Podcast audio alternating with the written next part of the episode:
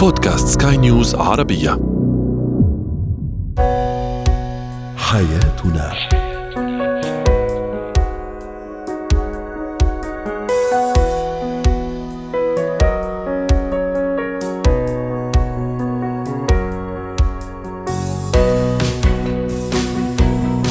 مستمعينا الكرام أهلا بكم معنا إلى حياتنا فضاؤكم اليومي الذي يعنى بشؤون الأسرة وباقي الشؤون الحياتية الأخرى والذي يمكنكم الاستماع إليه.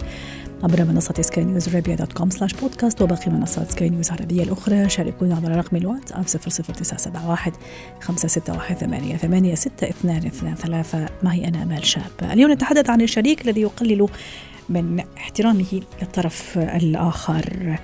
أيضا كيف نعلم الطفل معنى التسامح؟ وأخيرا أهمية الامتنان والشكر. هو وهي.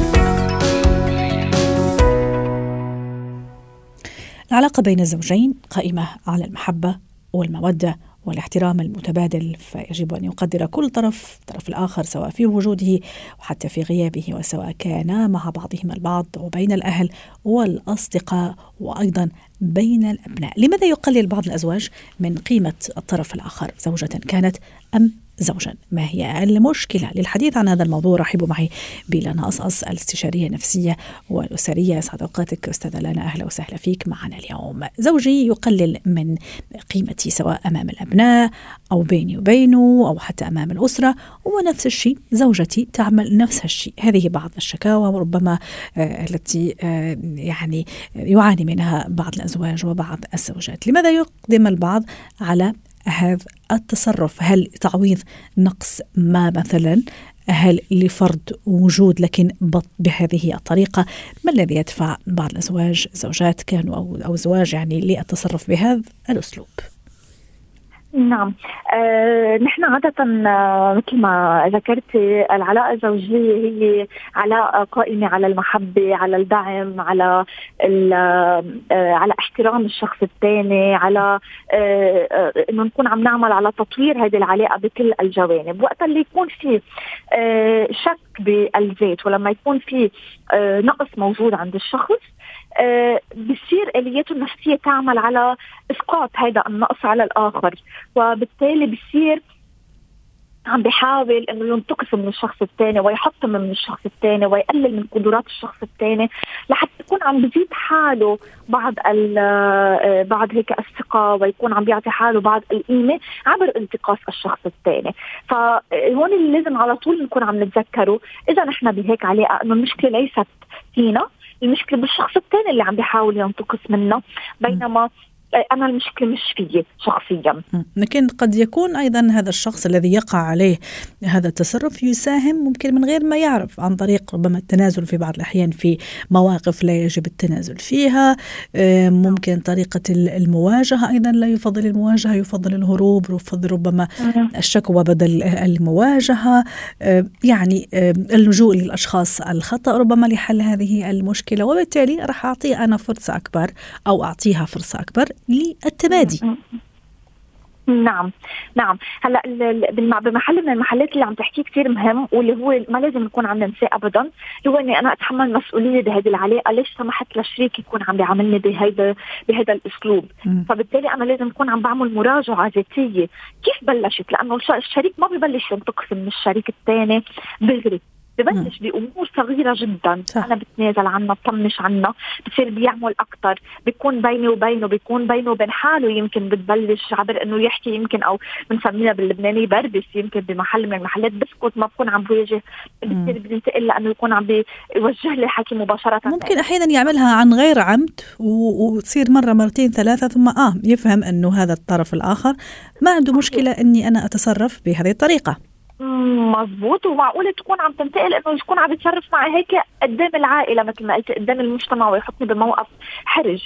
فهي ما بتبلش دغري إنه دغري يكون عم بيعمل هذا التصرف قدام العالم أو إن أو بطريقة علنية بتبلش بأمور صغيرة أنا بسمح للشريك إنه يكون عم يخترق مساحتي ويخترق ال- ال- الجدار النفسي تاعولي وحسسه إنه أنا بسمح لهيدا التنازل وبسمح إنه آه، يكون عم بيقلل من قيمتي ويقلل من قدراتي مم. فبالتالي بيحس إنه آه، آه، بمحل من المحلات هذا الصيد ثمين تكون عم بعمل هذه الإسقاطات النفسية على الشريك وبصير بصير بيتمادى شيئا فشيئا وبصير الموضوع عم بزيد عن حده. والمشكلة وين اللي هي لازم نضوي عليها؟ يمكن إنه معقول الشريك الآخر يتبنى هيدول الأمور ويتبنى إنه أنا شخص ما بعرف أنا شخص آه، ما عندي قدرات أنا شخص ما بعرف أتصرف بمحل من المحلات أنا شخص ما بعرف ربي اولادي أنا شخص ما بعرف أحكي.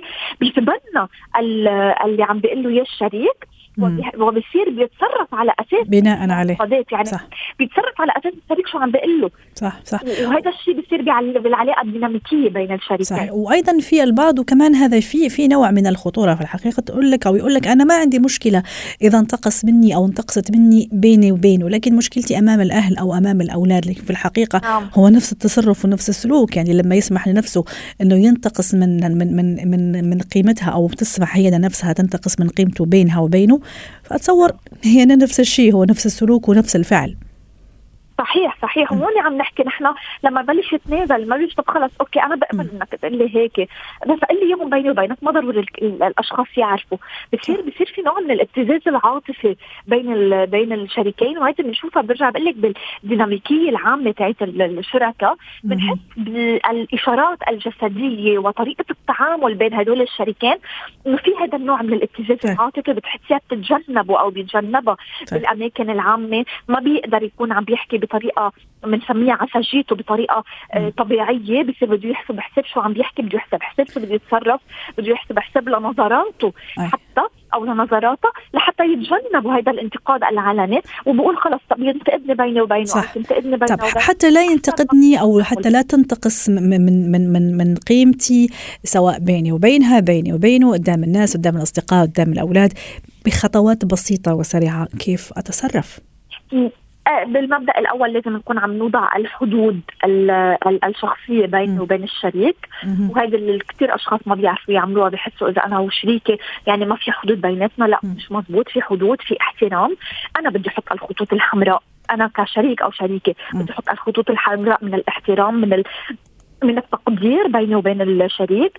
آه والأهم من هيك إنه أنا شخصيا بدي بلش أعرف قيمتي الذاتية بدي أكون عم بقدر آه معارفي وقدراتي ونقاط القوة عندي وأكون عم بمارسها بشكل يومي لما أسمح لا شريكي ولا لأي شخص ثاني إن كان بالعمل إن كان بالعائله نعم. إنه يكون عم بيخترقني ويكون عم بيقلل من قيمتي وأنا جميل. أسمح وأتنازل وأقبل هذا الموضوع وات. فهي بتبلش أول شيء إني آمن بحالي وأتصرف على إيماني بنفسي شكرا لك أستاذة لنا أصأص الاستشارية النفسية والأسرية ضيفتنا العزيزة من بيروت. زينة الحياة. اضرب من ضربك إن لم تكن ذئبا أكلتك الذئاب. هذه بعض العبارات التي يرددها بعض الآباء والأهالي على مسامع أطفالهم بل ويشجعونهم على ممارستها ظنا منهم بأن هذه الطريقة تزرع فيهم القوة والثقة بالنفس. آه، لكن ما لا يعلمه هؤلاء بأنهم يزرعون في أطفالهم الحقد العنف حب الانتقام. متناسين أن التسامح لا يعني الضعف والتنازل لكن يعني انه نكون نعيش بحياة هادئة وحياة هانئة. صح التعبير. كيف أزرع هذه الصفة؟ صفة التسامح في طفلي في سن صغيرة. حتى يكبر يكون بعيد عن كل المشاكل ويعيش في سلام. رحبوا معي بالأستاذة والدكتورة هبة شركس الخبيرة التربوية. سعد أوقاتك دكتورة هبة أهلا وسهلا فيك. كيف أزرع في طفلي معنى التسامح بمواقف بعبارات بسلوكيات أنا أقوم بها أمام أطفالي كأب وأم وأربيه عليها ويكبر عليها حتى إذا ما كبر. فعلا هذه الصفة تسامح متجذرة ومغروسة في هذا الطفل اللي راح يكون غدا رجل المستقبل أو امرأة في المستقبل. هو أهم حاجة عشان ندرس لاولادنا قيمة التسامح هو إن إحنا نعرفهم عن معنى التسامح ونعرفهم عن المفاهيم المغلوطة حوالين التسامح. يعني التسامح من أجمل التعريفات اللي بحب أقولها عنه هو السماح لنفسك بالخروج من دائرة من دائرة الألم. إن الإنسان يسمح لنفسه إنه يخرج من دائرة الألم ومن دائرة سيطرة الألم عليه بتاع الموقف اللي هو تعرض اللي تعرض له ده والشخص ده خرج من دائرة سيطرته. لأن لما حد بيأذينا وإحنا نفضل بنلف وندور حوالين الانتقام إحنا بنبقى كأننا بنلف وندور حوالين الشخص ده وحياتنا وقفت عند النقطة دي ومش عارفين نكمل. فلما ابني بيفهم إن التسامح هو هو حاجة بتعود عليا أنا في البداية أو عليه هو في البداية بالنفع يعني هو المستفيد. هو, هو المستفيد طبعا من جميل. التسامح لأن هو هيخرج من دايرة الألم. صحيح. بعض الأطفال كمان دكتورة سامحيني قطعت كلامك. ويمكن نحن لا شعوريا نغرسها فيهم إنه تسامح يعني ضعف يعني تنازل. يعني آه. أنا ضعيف في حين إنه لا تسامح هو قوة هو قوه ومش أي قوة قوة كبيرة أيضا. ده طبعا بس هو آه، يعني إيه تسامح بقى يعني هل التسامح معناه إن لو واحد صديقي ضربني فأنا آه، سامحته أو صح. تنمر عليا فأنا سامحته فجاء بكرة يتنمر عليا تاني. فأنا سامحته فجاء بعده يتنمر عليا تالت فأنا سامحته هل هو ده التسامح ما هو الخلط ما بين الضعف والاستسلام وما بين التسامح هو اللي بيخلي الناس ما تحبش التسامح والأطفال ما يقبلوش على التسامح والأهل يقولوا آه العبارات اللي زي اللي قلتيها في البداية إن لم تكن ذئبا أكلتك الذئاب فالفكرة كلها في التسامح التسامح إن أنا سمحت لنفسي بالخروج من دايرة الألم والخطوة الثانية إن أنا أحمي حدودي مش معنى إن أنا سمحت أيوة. صديقي اللي بيضربني أو بيتنمر عليا إن المفروض إن إحنا نرجع أصدقاء بنفس القوة اللي كنا فيها قبل ما يحدث هذا التنمر. دكتورة إيش رأيك نعطي كذا أمثلة بسيطة زي ما حضرتك عم تشيري لها وتلمحي لها مثلا في المدرسة ممكن يتعرض للتنمر ممكن أصدقاء يضربونه يمكن حتى اخوه كمان في البيت. وبتعرفي عركات الأولاد وشجره الأطفال فيما بينهم الإخوة. يعني أعطينا كذا مثالين ثلاثة يا ريت. وكيف أتصرف معه؟ وبالتالي أنا أكون علمته معنى التسامح وفي نفس الوقت علمته كيف يعمل حدوده يبني حدوده وفي نفس الوقت علمته إنه ما يكون ضعيف.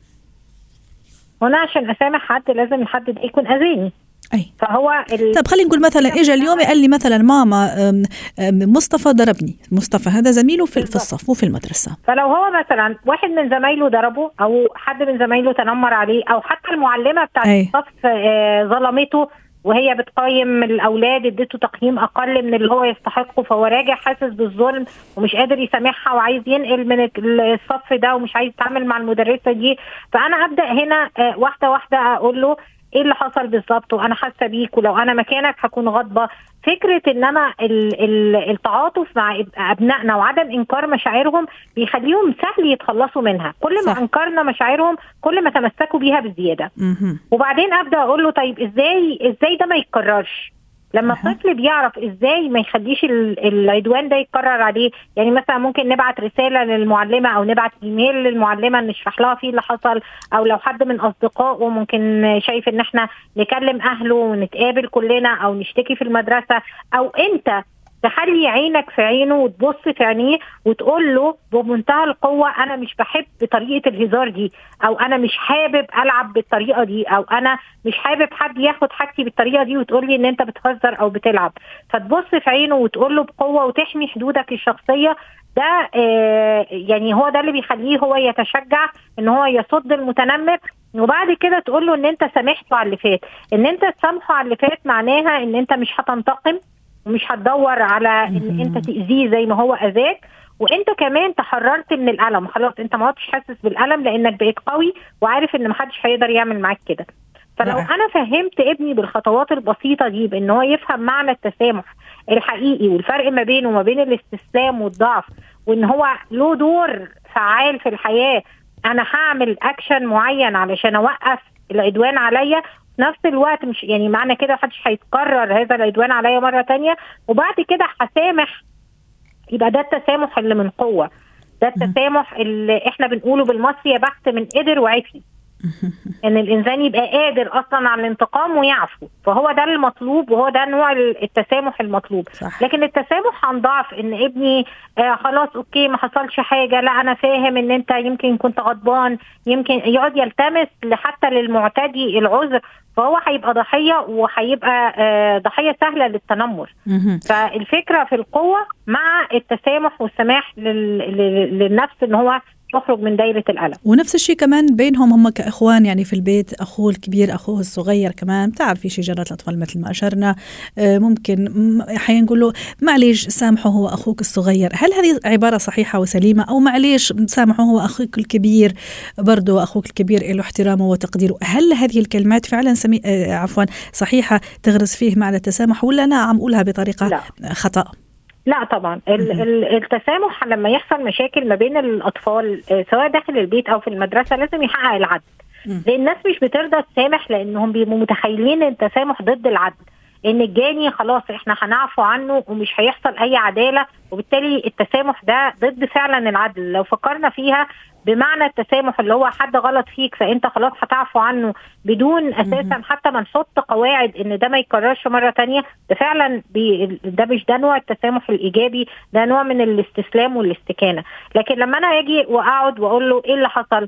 طب وأنت فاهمني؟ واسكت لما أخوك يتكلم اسمعه. طيب جاب دور عليك اتكلم أنت احكي الموضوع. أدي شوية وقت وبعد كده إزاي ده ما يتكررش تاني؟ طب إزاي ممكن واضح. نحل المشكلة دي ما بينكم وما بين بعض؟ واضح. مشكلة اتحلت وبعدين أقول لهم صافي يا لبن أنتوا خلاص كده اتسامحتوا. طيب بوسوا بعض أنتوا اخوات مالكوش في الدنيا غير بعض أنتوا سند لبعض. فأنا كده بخليهم يسامحوا بقوة وبحط قواعد تمنع يعني عدم حدوث العدل أو تمنع الظلم ترفع الظلم والقهر عن حد. لأن نعم. صعب حد حاسس بالقهر وإن القهر ده هيكرر ضده مرة تانية وأقول له سامح. ما هو عايز يحس بال... بالسماح ده صح. إنه يسمح بالتحرر. لنفسه بالخروج من دايرة بالتحرر. الالم ويحمي نفسه من تكرار الألم. مية بالمية. شكرا لك دكتورة هبة شركس الخبيرة التربوية ضيفتنا العزيزة من أبو ظبي. مهارات الحياة. اليوم نتحدث عن طاقة الامتنان وطاقة الشكر. ما هي هذه الطاقة؟ وما هي أسرارها؟ وكيف أمارسها بالطريقة؟ الصحيحة. رحبوا معي برزان الكيلاني مدربة مهارات الحياة ضيفتنا العزيزة من عمان. سعد أوقاتك أستاذة رزان ماذا يعني الامتنان؟ ماذا يعني الشكر؟ ماذا يعني هذه الطاقة؟ آه طاقة الامتنان والشكر. نعم. آه، أهلا وسهلا فيكم. أهلا وسهلا. آه، في الحقيقة الفرق بين الشكر والامتنان مم. الشكر هو ممارسة. الامتنان هي حالة ذهنية عاطفية نفسية. فبالتالي الشكر هو ما نمارسه للحصول على الامتنان. أها. طب أعطينا كده أمثلة بشكل بسيط أستاذة رزان حتى آه، يعني نفهم بشكل أكثر. يعني يمكن حتى في يومياتنا وفي حياتنا اليومية. متى أمارس هذا الشكر؟ متى أمارس هذا نعم. الامتنان؟ ومع آه، الفرق بيناتهم ثم أسرار كل واحد منهم. نعم. هلا آه، أعتقد إنه معظمنا آه، بنتذكر إنه في كتير مواقف كنا خايفين فيها ومترددين وبعدين آه، أقدمنا على عمل أو قرار أو اختيار وندمنا بعديه. وصرنا نلوم أنفسنا وتضايقنا وزعلنا وأخذناها هيك على يعني بشكل شديد يعني وتضايقنا وإلى آخره. بعد فترة قلنا الحمد لله اللي صار هيك. صح. فالمشكلة اللي بتصير إنه الإنسان لأنه ما بيعرف آه، إيش رح يصير بالمستقبل آه، باللحظة الآنية بصير يفسر الأمور اولا من منطلق نزواته يعني الإشي اللي هو بده إياه يعني لو إشي بيشتهيه إنه يصير آه، فبالتالي لما ما بيصير بزعل. لما بيزعل بتحول لمنظور أو لحالة ذهنية عاطفية سلبية. بصير إنه أنا مش محظوظ أنا دائما بساعد الناس ناس ما بتساعدني إلى آخره. فهاي الأشياء أعتقد معظمنا إذا مش كلنا مرقنا فيها. إنه الحمد لله بهداك الوقت ما طلع لي التخصص المعين في الجامعة. لأنه أنا بالأخير آه، سويت إشي تاني وعملت كذا وكذا في حياتي المهنية. جميل. مثلا الحمد لله اللي أنا ما تزوجت بهديك الفتاة آه، مع إني كنت جدا متعلق فيها ومشدود لإلها لأني هلأ عرفت خبر مثلا إنه كذا. فبالتالي ليه إحنا نستنى لحد ما يصير ال- الأمر؟ حتى إحنا نكون ممتنين يعني معنى آخر ليش إحنا بنحاول نسيطر على المستقبل؟ تمام؟ فالناس لما بتشعر إنها ما بتعرف شو رح يصير في المستقبل تغضب في الوقت الحاضر أما هو الأسلوب ال- المنطقي أكثر إنه الواحد يعمل اللي عليه ويرضى بالنتائج بتيجي سواء حلوة أو لا لأنه مع الوقت بصير هو يتعلم من نتائج أفعاله فبالتالي بصير يقول الحمد لله اللي أنا مثلا ما عصبت يوم ما فقدت هذا الشيء أو يوم ما ضربت آه،. ضربتني سيارة لأنه آه، تعلمت المشي وصار مثلا صحتي. أفضل ولا إلى آخره مثلا يعني يعني هذا هذا الشكر كطريقة لعلاج كل مشاكلنا اليومية سواء كانت بسيطة ولا شوية معقدة اللي تصادفنا بشكل يومي. أيوه بالضبط. يعني فهاي الأمثلة كلياتها صارت معنا كلنا يعني. طيب أستاذ رزان كيف أيضا مثلا في البعض يعني خاصة من الناس اللي كثير مهتمين بهذا بهذا المجال مجال التنمية البشرية مثلا يقول لك قديش رائع وقديش جميل إنه الواحد لما يصحى الصباح يمتن لنفسه. مثلا خلينا نقول لرزان. شكرا لك رزان. مثلا أنت سنة جميلة رائعة متفهمة. شكرا. مثلا أمال تحكي مع أمال إنه أمال أنت إنسانة آه، واعية مثقفة ناجحة. يعني كل الأشياء الإيجابية اللي ربنا سبحانه وتعالى كمان هذه كثير مهمة أستاذ رزان هي نعم ربنا سبحانه وتعالى أنعمها علينا لكن إحنا نشوفها عادي جدا. هذه كمان خطيرة أنك ما تقدر النعمة ما تمتن ما تشكرها. بتشوفها شيء طبيعي في حين إنه ناس كثار ما عندهم هذا النعم. بالضبط فعلا. فهلأ إحنا الموضوع الحلقة كان على الطاقة صح؟ صحيح. فاذا في حالات آه، ذهنية نفسية تؤدي إلى طاقة أقل. وفي حالات آه، ذهنية نفسية تؤدي إلى طاقة أكثر. فهلأ طالما إحنا عم نحكي على الامتنان اللي هو اساسه الشكر معناه أنا بدي أطور مهارة جديدة أو ممارسة جديدة اللي هي غير سائدة يعني بشكل أوتوماتيكي هي لا تحدث. يعني معنى آخر إحنا سريعين الانفعال هاي بصير بأسلوب أوتوماتيكي مبرمج. يعني أنا انفعلت على موضوع بضل أنفعل عليه حتى إلى نهاية الدهر لحد ما أنا أستدرك نفسي وأكون أنماط ذهنية عاطفية مختلفة عن هذا الموضوع. فإذا أنا بدي يكون عندي طاقة امتنان أول شيء زي ما حكينا أمارس مهارة الشكر. آه، من لا يشكر الناس لا يشكر الله صح؟ فإذا دائما ال ال ال ال لما حد بيقدم لنا أي شيء أو بيساعدنا في أي شيء من العدل إنه نشكرهم لأنهم مش مجبورين يساعدونا. مع الأسف أولادنا بالذات إذا نطلع على المراهقين في عندهم حالات عليا من عدم الامتنان. وكأنه كل شيء حق مكتسب.